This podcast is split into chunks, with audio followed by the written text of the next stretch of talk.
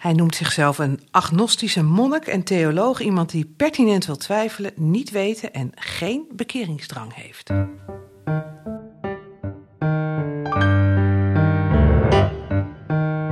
Dit is de Theologie Podcast en die gaat over wat vandaag speelt in kerk en theologie en wil delen, inspireren en verdiepen.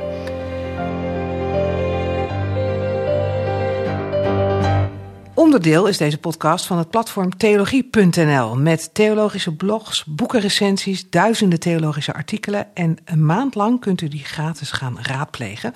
Gebruik dan bij de aanmelding de code podcast en dan uh, kan dat tot 31 mei 2022. Tot ziens op theologie.nl. Vandaag praat ik met Thomas Kwartier, 49 jaar, hoogleraar liturgie aan de Universiteit van Nijmegen, de Radboud Universiteit. Hij uh, publiceerde over uitvaarten, rituelen en kunst en over liturgische spiritualiteit vanuit monastiek perspectief. En dat is allemaal leuk en aardig, Thomas, want je bent daarnaast Benedictijner monnik en nu vooral bekend als theoloog des vaderlands. Uh, maar, daar gaan we het zeker over hebben. Eerst maar eens even dat Benedictijnse. Want wat is een, uh, een Benedictijnse orde en waarin verschilt die dan van andere kloosterordes? Nou, fijn dat je daarmee begint, Elspeth. Want uh, voor mij is dat inderdaad het uitgangspunt ondertussen, moet ik zeggen. Ik ben al zo'n tien jaar Benedictijner monnik. Ehm, de Benedictijnen zijn de oudste kloosterorde in het Westen. Die zijn eigenlijk ontstaan, ja, zonder daar nou heel veel diep in die geschiedenis te duiken, maar het is toch leuk om dat goed voor ogen te houden.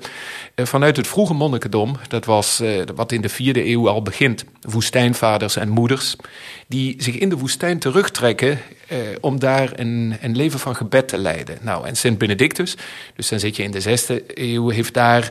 Um, kloosters van gemaakt. Dat betekent dus, het zijn degenen die zich uh, die de weg naar binnen bewandelen, um, daar alle aandacht aan schenken, daar hun vormen bij zoeken, maar dat doen in gemeenschap. Hm. En dat is vandaag wat de Benedictijnen het meest kenmerkt. Dus het eerste is, het is een contemplatieve orde, zoals je dat dan noemt, in tegenstelling tot actieve orders. Ja. Dat zijn bijvoorbeeld de, de Franciscanen, de Jezuïeten, de Dominicanen, die hun zwaartepunt hebben liggen, zou je moeten zeggen, in de wereld, in het verrichten van goede werken, in het, in het onderrichten enzovoort van, um, van mensen. En de Benedictijnen hebben het zwaartepunt dus op die, op die weg naar binnen. En concreet betekent dat dat een Benedictijn ja, zijn primaire uh, cel, bij wijze van spreken, zijn primaire horizon heeft binnen het klooster. Mm.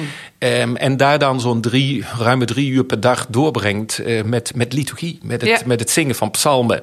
En dat is typisch Benedictijns. Dus die nadruk op, op liturgie betekent dus niet, niet ook, ook weer geen kluizenaar. Dat je dus in je uppie dat allemaal in eenzaamheid zit te doen. Nee, maar die weg naar binnen bewandelen in gemeenschap met anderen. En dat zijn je medebroeders, je medezusters. En, uh, en ook dus mensen die ook deel uitmaken van zo'n kloosterfamilie. Ja. En zo is dat bij ons in Leuven in de abdij Keizersberg ook. Ja, want dat is waar jij, wat, waar jij woont. Je hebt een tijd ook in Nederland uh, in de abdij uh, gewoond, maar nu Klopt. ben je verhuisd naar Leuven. Ja, ik vind het wel heel boeiend, sowieso. Maar ook dan denk ik voortdurend aan theoloog des vaderlands, theoloog des vaderlands. En ik zie jou voortdurend overal nu. Hoe moet dat met die drie uur van contemplatie en gebed? Is dat wel überhaupt te rijmen? Ja, um ook die vraag mooi om daar nou uh, hier eens wat, wat over te kunnen vertellen. Want mensen die denken. Ik krijg eigenlijk twee reacties. Laat ik dat eerst even zeggen. De ene die zegt: Oh, wat fantastisch dat, dat die kloosterspiritualiteit nou ook eens naar buiten komt. Dat die zichtbaar wordt. Dat, dat, dat daar getuigenis van afgelegd wordt. Dat is, dat, dus die mensen vinden alles geweldig wat je waar dan ook zegt. En de andere die krijg je ook. En mm. uh, die dan zeggen, ja, maar dat hoor je helemaal niet te doen. En hoe, of nou, dat is misschien wat scherp, maar te zeggen, hoe kan dat dan? En zo. Nou, meer, voor mij is het meer de vraag, hoe, hoe, hoe, doe je, hoe kan je, ja, dat, ja, ja, hoe kan je dat combineren? Dat probeer ik nu dus ook daar aan de hand van die twee reacties uh, te, te vertellen. Kijk, beide reacties, zal ik je heel eerlijk zeggen, liggen voor mij gevoelig. Mm. Uh, zowel de reactie die alles maar geweldig vindt. Uh, elk podium dat je betreedt, denkt: oh, fantastisch. En uh, bij wijze van spreken, je, je krijgt bijna een soort, een soort enorme groep van followers en zo. En ja, en dan, dan krijg je. Ja, ik ben, daar, ik ben daar ook heel open in. Soms denk je dan inderdaad dat de hele wereld alleen nog maar om jou cirkelt. Nou, en als nou iets niet monastiek is, dan is het dat. Ja. Dus ik merk dat ik mij daar ongemakkelijk bij voel. Hoe leuk ik het ook vind. Ook ja. daar ben ik heel eerlijk in. Ja. Maar toch dat ik dan denk: nou. Hmm, Die andere reactie, dus mensen die zeggen: ja, maar, maar hoezo, hoezo kun jij dit doen? Of hoe kunnen dan, dan denk ik ja. Mensen realiseren zich soms niet dat dat best een hele intieme vraag is omdat namelijk, eh, het zou hetzelfde zijn dat ik iemand vraag die, die een relatie heeft en kleine kinderen heeft. En ik merk dat die de hele tijd zich inzet voor een sociaal project en zo. En ik spreek die de hele tijd alleen maar daarop aan. Goh, zou u niet eigenlijk thuis bij uw kinderen moeten zijn? En dat, dat weet die persoon zelf ook wel. En toch probeert hij naar eer en geweten een balans te vinden. En misschien inderdaad wel soms in je gezinsleven, omdat uh, vluchtelingen bij je in de buurt wonen en die gewoon heel nodig geholpen moeten worden, dan daar wat water bij de wijn te doen. Kijk, en dat respect.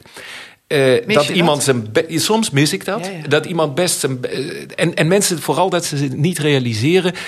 Dat ik ook wel weet dat wat ik dit jaar geacht word om te doen. Ja, dat dat dat dat best een hele opgave is. Hmm. Uh, voor een monnik meer dan voor iemand anders. Ja, Kijk, dat ik, dat een beetje wel kan schuren ook. En dat doet het ook. Um, kijk, dat is ook de reden. Ik heb dat in een aantal, in een van de, van de gevoelde 700 interviews die ik de afgelopen drie weken heb mogen, mogen, hè, begrijp me goed, ja, dat is natuurlijk heel goed, maar heb mogen geven, heb ik, dat, heb ik dat ook vaker gezegd. Het was ook niet dat ik, eh, toen ik ineens gebeld werd, je bent het geworden, want zo gaat het. hè, dus je, weet dat van tevoren niet. nee. maar dat ik, dat ik alleen, dat ik onmiddellijk een gat in de lucht sprong, dat, dat is niet zo. Maar wij hebben dat in onze communiteit en dat is dan typisch Benedictijns. Wij zijn een kleine communiteit op de Keizersberg. Ik heb dat neergelegd. Ik heb gezegd, kijk, ik heb ook gezegd tegen, uh, tegen uh, Wilfred Kemp van de, van, de, van de KRO en CRW, die mij daarover belde. Gezegd, ik moet erover denken. Um, moet, moet, je dat ook, want je hebt ook de, de gelofte van gehoorzaamheid. Jazeker. Moet je dat dan ook overleggen met je? Natuurlijk, ja. natuurlijk moet je dat overleggen. Maar ik vind dat, eh, kijk, voor mij is gehoorzaamheid in dat opzicht een voortdurend correctief. Dus iets wat je zelf Um, waar je jezelf ja, wel eens doordramt. Of misschien ook waar je misschien zelf veel te terughoudend of een beetje angstig in bent of zo. Betekent gehoorzaamheid. Dat je dus uh, dat in de handen ook van een ander durft te leggen. Hmm. Kijk, ik ben zelf niet zo'n type die daar hiërarchisch in denkt. Um, ik word snel wantrouwend zodra mensen zeggen: ja, maar ik heb hier het gezag en, nee. en, jij moet dat volgen. Voor mij is gehoorzaamheid een wederzijds iets. En ik, ik kan wel zeggen: bij ons in onze communiteit gaat dat ook zo. Dus ja. ik kwam met dit naar voren. Je legt het voor, je zegt: nou, nou en dan praat je daarover. Ja. En, dan, uh, en toen zeiden mijn medebroeders. Um, wij snappen dat je er misschien zelfs wel een beetje tegenop ziet. Ik ben vanwege redenen uh, in de orde projecten die op stapel stonden naar Leuven overgegaan. Ik had dat ik moet je heel eerlijk zeggen, Elsbeth, liever pas over, uh, over een jaar of twee gehad. Ja, dan had je, dan was je wat, wat meer geland enzovoorts. Hè, want dat duurt natuurlijk best een hele tijd voordat je daar echt in je balans bent. Maar zo werken dan weer dat soort fora niet. Als ik tegen de jury had gezegd, nee, doe mij maar over twee. ja, dan kan de situatie alweer heel anders zijn. Ja. En mijn medebroeders zeiden, nou, dat is ook een momentum. Dus dit is, dit is de tijd om dit te doen. En wij willen graag dat jij, dat jij, daar, dat jij die, die, dat getuig, die getuigenis aflegt. En dan zetten we daar samen de schouders onder. Want voor hun betekent dat. Nou, even nog praktisch, hoe doe ik dat? Nou, dat hoef je niet te vertellen. Ja, ik wil dat wel graag ah, vertellen. Ik, ik, ben blij dat ik het dus mag vertellen. Okay. Joh, dat, want mensen die hebben daar allemaal een mening over. En die weten helemaal niet hoe dat dan überhaupt... Nee, nee. Nou, het zijn een paar dingen. Het eerste is, het is goed organiseren. Kijk, toen wij hier deze podcast maakten... Eh, dat hebben jullie achter de schermen... hebben we heel wat heen en weer gemaild. Dat ik zeg, ja, maar ho, het moet wel te combineren zijn... met iets wat ik hier in Hilversum... Ja. waar we deze podcast maken, kan doen... Eh, om het te combineren. Dus dat betekent, als ik een dag buitenshuis ben... doe ik in deze fase zeker een, een, stuk of vier, vijf dingen op ja, één dag. Je plant het gewoon goed. Nou, en mensen denken dan, goh, die is kennelijk iedere dag uh, buitenshuis. Uh, als ze dat in de publiciteit, maar dat is niet zo. Nee. Dus ik probeer, dat, ik probeer dat zo te doen, dat is het ene. Tweede is goed afspreken in je gemeenschap. Want het belangrijkste is ook niet zozeer wat ik nou doe, maar gaat ons monnikenleven daardoor. En dat is vooral de zang in de kloosterkerk. Ja, Wij zijn een kleine gemeenschap, we moeten dat goed afstemmen, dat dan genoeg mensen kunnen thuis zijn. Kunnen ze je die, stem missen? Die kunnen zingen. Nou, en het derde is, en dat is misschien wel het moeilijkste, is voor jezelf om toch in balans te blijven. Nou, eh, daar heb ik een misschien wel heel onorthodox antwoord op. Maar ik zit nogal wat in de auto op dit moment. Nou, voor mij is de auto ook een stukje bidplaats geworden. Ai. Dus je leert, op, en daar ben ik ook uit de afgelopen jaren wel gewend, uh, op tijden te rijden waar het niet druk is. Dus heel vroeg weggaan of mm. heel laat terug. Mm -hmm. En dan, uh, en dan kan dat heel meditatief zijn en voor mij ook momenten van gebed. Ja. Dat wil niet zeggen dat ik het de afgelopen weken nu, na die keuze, niet had verwacht dat het nou bijna zo'n tsunami zou zijn. En dat dat nu te veel is. Maar dat betekent, je moet nu ook een beetje teren op de reserves, spirituele reserves die je hebt opgebouwd. En het gaat goed hoor, dus dat is prima. En je moet teren op je gemeenschap en ook om ander, op andere uh, mensen om je heen.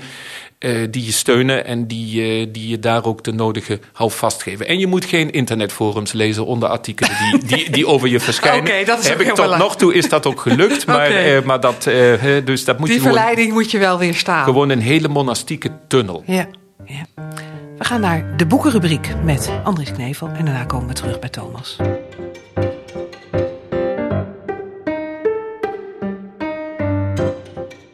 Dag Andries, wat heb je voor een boek gelezen en waar wil je ons over vertellen? Ik ga het hebben over uh, bidden.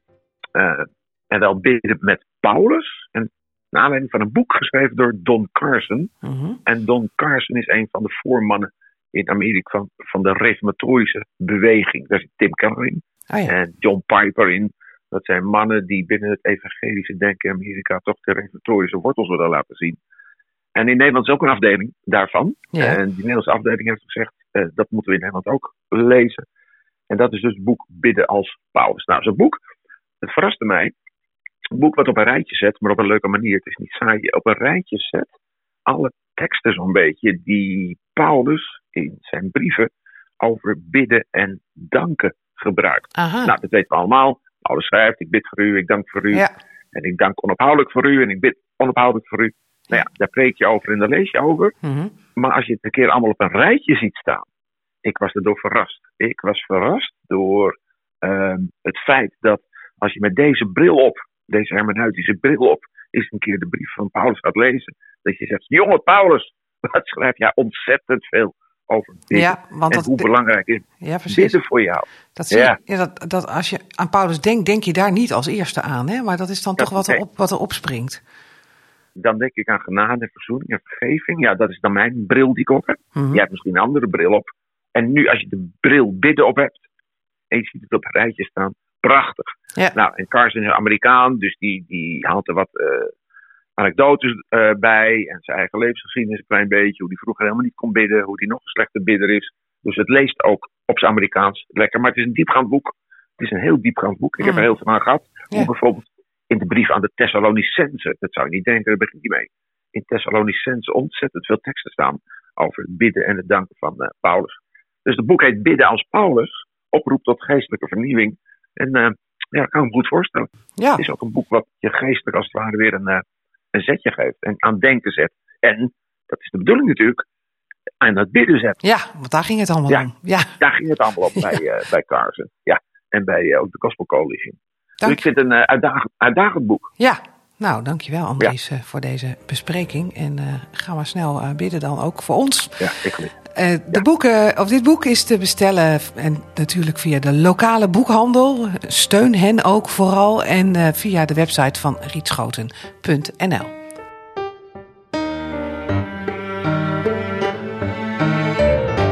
Vandaag praat ik met Thomas Kwartier, Benedictijner monnik en nu vooral bekend als theoloog des vaderlands.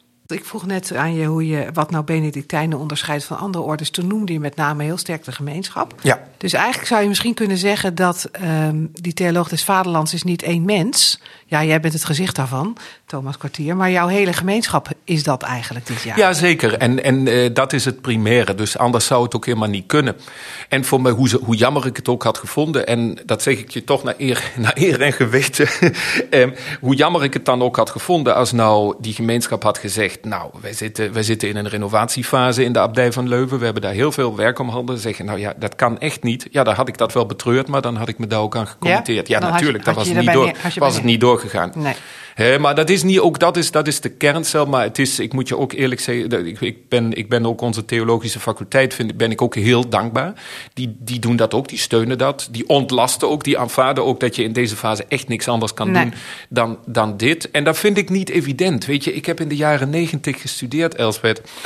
En toen was was dat hele idee de, dat, dat de, de, publieke stem van de theologie dat dat belangrijk is, dat dat ook bij de taak van een hoogleraar hoort. Dat was veel minder vanzelfsprekend dan dat het nu is. En dat eh, vind ik fijn om te ervaren. Ja, nou en wat ik ook wel bijzonder vind, is dat die Theoloog des Vaderlands dus zo langzamerhand echt een instituut is geworden. Uh, waar mensen ook uh, naar gaan willen luisteren. Ja, vind jij dat nou niet ook gek? Ja, dat is toch fantastisch? ja, nou ja, dus enerzijds is dat de drukte natuurlijk voor jou, maar wel dat ik denk, nou wow hé. Ja, ik vind het ook te gek voor woorden, eerlijk gezegd. Dat ik denk, nou, uh, de, de, de, en, en je merkt, interessant is, in Vlaanderen kennen ze dat niet. Hè? En ik woon in, dus in België, daar hebben ze dat instituut niet.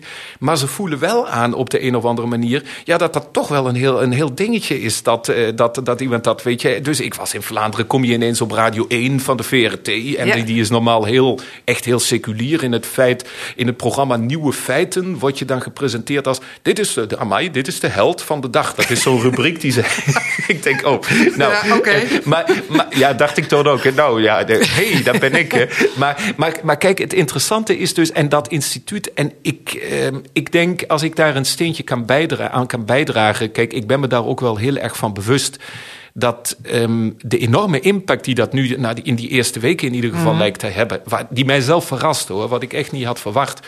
Maar dat dat natuurlijk ook met de combinatie te maken heeft van herkenbaar religieus. Ja, en dat is interessant. een pij. Ja. Je draagt een pij. En toch verschilt het weer qua uitstraling met de door mij zeer gewaardeerde Antoine Baudard. Hè, ja. Die heel veel die, uh, van die dingen altijd fantastisch doet. Maar die zit daar met een boord. Dan merk ik dat, uh, en dat vind ik ook prima dat hij dat doet, begrijp me helemaal mm -hmm. goed. Maar dat een monnikenpij net nog weer een andere snaar raakt. Ja. Hij is iets universeler misschien. Hij is Iets minder, minder, minder, minder, kerkelijk ja. gedefinieerd, minder uitsluitend kerkelijk. Ja. En, nou ja, en die combinatie met uh, dat mensen dan ook denken: hé, hey, een, een, een monnik kan kennelijk ook best een praatgraag type zijn. Nou, zeg dat wel. Dat had je al gemerkt. dat wist ik al. Dat wist jij al, ja. nou ja, en, en kijk, en dat, dat werkt goed. En, um, en in alle nederigheid, zeg maar even, wil ik dat graag ter beschikking stellen. Mm. En als dat het instituut ook weer wat ecumenischer maakt. Want ik hoorde ook mensen zeggen, ah, ja, maar is dat, niet, is dat niet een protestants iets? Ik zeg, nou, hoor eens, bischop de Korte is het geweest. En maar toch was dat een beetje de perceptie. Omdat de sprekende mensen, zoals Almatina, mijn voorgangster ja. en zo. Nou, heel sterk dat. En daarom denk ik, ecumenisch gesproken is het ook heel goed dat dat nu eens door een, door een, door een vrij universeel georiënteerd uh, katholiek archetype belichaamd wordt. En dat ben jij dan? nou ja, dat zijn wij, dus de orde. Heeft, ja. heeft dat niet ook uh, uh, misschien die behoefte, is die misschien niet ook nog weer juist sterker omdat wij als samenleving gewoon in een echt een ongelooflijk ingewikkelde situatie zitten door de pandemie waarin we verkeren en dat we toch zoeken nou, wie kan ons iets vertellen of wie kan ons helpen? Ik merk toch dat die vraag heel sterk er is in wat ons nu overkomt en hoe moeten we dat duiden en hoe moeten we daarmee omgaan en wie geeft ons nog wat hoop en wat licht. En dan treedt daar zo'n monnik aan in zo'n pij en dan denken we allemaal, ja, hij gaat het ons vertellen. of leg ik nu te veel druk op je schouders? Nou, um Nee, ja, nee, nee, nee, nee, nee. Daar heb ik ook. Dat is kan aan. Ja, daar kan ik wel aan, want als ik straks weer thuis ben in Leuven, dan is dit in Hilversum ook weer heel ver weg. Ja, dus dat is het grote voordeel. Dat... Nee, maar ik zal je eerlijk zeggen, ik denk, ik denk dat, dat je daar wel gelijk in hebt. Dat dat ook geen toeval is. Misschien dat ze juist nu in deze fase eh, omhelst hebben. Dat idee over zouden eens die, eh, die, die, die publicitaire monnik kunnen vragen eh, of kunnen kiezen. Um, om, omdat ja, omdat er een bepaalde, van een monnik een bepaalde onafhankelijkheid uitstraalt. Mm -hmm. Dus uh, die levensvorm ook, ook inhoudt. Dat je je altijd ook los kan maken van welke crisis dan ook. Bij wijze van spreken door je dus inderdaad terug te trekken in die cel en voor een levensvorm te staan die, ja, hoe woelig de tijden ook zijn, stabiliteit uitstraalt. Ja. En, uh, en ik denk dat die monastieke stabiliteit een van de belangrijke, uh, belangrijke redenen is en ook motieven is wat je ook kan uitstralen. Nog minder dan wat je zegt hoor. Ja? Ja. Uh, met name in het mediale landschap, dat heb ik nu ondertussen wel gemerkt. Weet je, uh, datgene wat je uitstraalt, uh, als, als, als dat ongeloofwaardig is, of mensen dat niet, ja, dan kun je zeggen wat je wil. Uh, dan, uh, dan komt het niet over. En uh, kijk, ik, ik heb altijd al gezegd, voor mij is theologie, doordat ik monnik werd, een soort, ja, een soort levensexperiment geworden. Je zou het ook kunnen noemen een performance geworden. Dus ik ben van dat woord helemaal niet vies. Je bent je belichaamt, bij wijze van spreken, je theologische zoektocht. Mhm, mhm. En en dat verbinden mensen, ook al zullen ze deze woorden van performatief en helemaal, helemaal niet in hun opkomen. En toch voelen mensen dat aan. Maar wat zien ze dan? Of wat, wat, wat, wat, hè, wat je biedt dus blijkbaar iets aan. Ik kan proberen dat te vatten, hè? iets van troost en perspectief. Of, of, maar maar hoe, hoe ervaar je dat zelf? Wat, wat, wat heb jij in de pandemie te zeggen? Wat, waar, we, waar we een stap verder mee kunnen komen? Um, ik denk dat um, wat, je, wat je als monnik, je moet vooral de mensen niet. Uh, die verleiding is er soms. Uh, dan, word je door, uh, ook een beetje ge, gepusht door te zeggen: ja, zeg nou hoe jullie dag in het klooster eruit ziet. want ik heb dat wel eens gezegd. In het klooster, wij hebben van de, van de van de lockdown. Uh, wij vinden de pandemie verschrikkelijk. Hè? Ja. Ik begrijp me helemaal goed. Hè? Ja. Dus iedere, maar wij hebben van de lockdown relatief weinig last. Nee. Want ons leven gaat gewoon door. Jullie ritme hebben, is hetzelfde. Wij hebben een lockdown unlimited. Hè? Dus wij hebben, wij hebben permanent... een eeuwigdurende een lockdown. Een eeuwigdurende lockdown. Nee, maar kijk, en, en je moet niet tegen mensen zeggen... oh, kijk, kijk naar ons, hè? dus het gaat prima. Kan dus best. stel je, het kan best, hè? Nee. Dus dat moet je niet doen. Wel... Um, dat die monastieke levens, die kloosterlijke levensvorm, je wel kan duidelijk maken dat het mogelijk is. En misschien ook wel een hele belangrijke menselijke beweging is. Uh, ook als er geen pandemie was gekomen, je op je eigen levensvorm te concentreren en daar in je binnenkamer, bij wijze van spreken, vorm en gestalte aan te geven. En dat moet natuurlijk wel iedereen op zijn eigen of haar eigen manier doen. Dat kun je in gezin doen, dat kun je ook in je eentje doen, dat kun je in welke relatie of uh, levensvorm dan ook doen. En als iemand daar radicaal voor kiest, wat een monnik doet, om dat nou op een gestileerde, zichtbare vorm te doen, dan kan dat een spiegel voor mensen zijn. Hmm. Dat is, en dat dan ook nog eens een keer, dat is voor mij wel belangrijk om daarbij te zeggen. Want je wordt natuurlijk vaak, merk ik dingen die, die je dan zegt, publiek, worden dan ges, gepsychologiseerd. Dus dat je zegt, oh ja, jij geeft de perfecte therapie. Prima, heb ik geen moeite mee. En toch is het dat voor mij niet. Nee. Omdat voor mij het ultieme verlangen, namelijk, de monnik die doet dat niet alleen maar om een beetje kalmpjes te blijven. Uh, maar die, die doet dat natuurlijk toch in het licht van, ja, van, van, de, van dat ultieme perspectief waar wij als theologen God voor gebruiken. Uh, God, dat is voor mij dus de, de onafhankelijkheid die ik mag winnen in deze woelige tijden. Mm. Uh, de kracht om, om door te blijven gaan met, met wat ik doe, on, on, zonder daar gefrustreerd bij te raken, dat zijn voor, al, voor mij allemaal voor mij allemaal, ja, je zou het bijna kunnen zeggen, dat zijn voor mij teken van de aanwezigheid van God. Of nou ja, en dan merk ik dat ik ineens heel veel vromer klink dan ik tot nog toe klonk. Ja, ja, ja, kijk, dat, dat ja, effect heb ik op mensen. Hè? Ja, ja, ik merk het meteen, uh. Ja, ja, ja. Dus je moet hier ook goed op je hoede zijn. Hoe je het weet, blijf, je, blijf je opeens een hele gelovige monnik te zijn. Nou, dat ja, maar dat wel... ben ik natuurlijk ja, ook. Want mensen wel. snappen dat natuurlijk allemaal niet. Maar Nee. ik, je kunt alleen maar gelovig zijn als je dus ook de verscheurdheid uh, de ergernis die ik ook heb als ik weer zo'n mooie planning had gemaakt met, uh, met de EO. En dan blijkt ineens ja, die en die maatregelen en die Ja. opnames gaan niet door. En dan hang je weer en zo en dan erger ik me rot. En dan denk je, ja, die mensen kunnen er ook niks aan doen. Denk, wat, eh, maar, maar je denkt dan ook, ja, maar wacht even, wat zit ik hier nou te vertellen over dat, mon over dat monnik zijn? Nee, maar dat die die, die, die struggle die dat ook is. Maar uiteindelijk zal ik vanavond op tijd toch weer in die vespers zitten. Ja.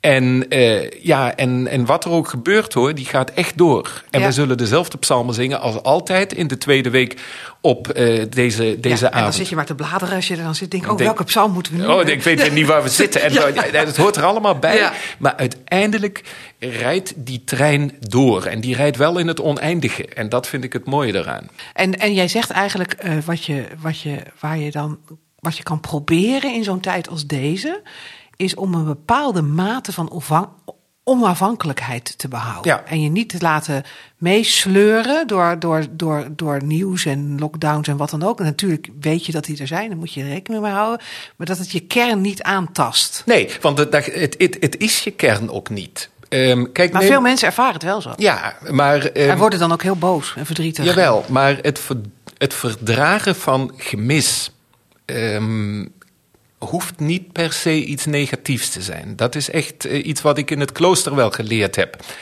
Ehm, kijk, als monnik moet je natuurlijk wel van een heleboel dingen afzien.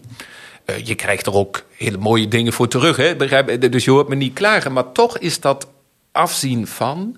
ehm, iets wat je ook open kan breken in de positieve zin. Um, laat ik je een voorbeeld noemen. Mm -hmm. wij, wij, wij hebben. Telkens weer in fases. In België is de regelgeving soms wat anders dan in Nederland. Ja. Maar toch ook in fases gekend dat er geen kerkbezoekers in onze kloosterkerk kunnen komen. Nou, um, ik merkte dat twee van mijn medebroeders daar enorm veel last van hadden. Um, en dat frustrerend vonden en toen zelf zeiden: ja, moeten we, het, moeten we dan het aantal diensten niet maar terugbrengen? Uh, ja. Maar, nou, en, en ik merkte dat, um, dat ik daar anders in stond. Hmm. En, nou, niet omdat ik nou nee, beter nee, ben of zo, maar ik vond het. We, we hadden toen daar een heel interessant gesprek over. We hebben namelijk toen met elkaar daarover gesproken. Ja, maar, maar waarom doen wij deze diensten? Ja.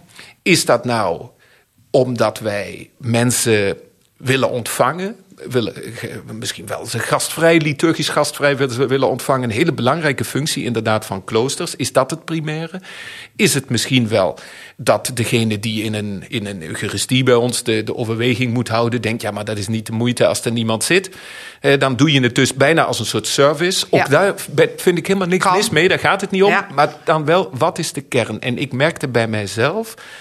Um, ja, ook al komt er niemand en zou er nou een half jaar lang niemand mogen komen, dan zou dat voor mij aan die diensten geen afbreuk doen. Ik zou ze toch intact houden. Mm. En kijk, dat is nou één voorbeeld, want ik weet ook wel dat heel veel mensen in tijden van lockdowns en zo, dat ze dan helemaal geen diensten mogen, mogen bijwonen. Ja, en wat dan? Nou, dan kan ik alleen maar zeggen, vraag je dan af, wat is nou datgene wat ik mis? Maar wat is, wat is de kern van waarom, waarom ik naar zo'n dienst wil gaan. En probeer daar vormen voor te vinden. Hmm. En die zo goed mogelijk intact te houden. En, en ik denk dat dat altijd kan. Ja. Uh, dus voor mij is het zo dat ik juist in de tijden van de lockdown. Kijk, wij staan daar als monniken in de, in de kloosterbanken psalmen te zingen. Dat doe je ook voor de wereld. Dat doe je niet alleen maar voor jezelf. En dat ik dat nou, heel eerlijk gezegd, in tijden van de lockdown intenser ervaar dan, uh, dan anders. Omdat je weet dat de nood van de wereld ook nog weer zoveel groter is. En omdat de verbondenheid met de mensen die er niet zijn, wel degelijk ook een verbondenheid kan zijn. Ja, ja. Dankjewel, Thomas Kwartier, voor dit gesprek. Als u uh, ja, geïnteresseerd bent uh, in theologie, dan is dit een hele mooie podcast. Maar er is ook nog theologie.nl en daar kunt u nog veel meer actuele theologie vinden columns, blogs, artikelen. Abonneer u op de Theologie Podcast en graag tot een volgende aflevering.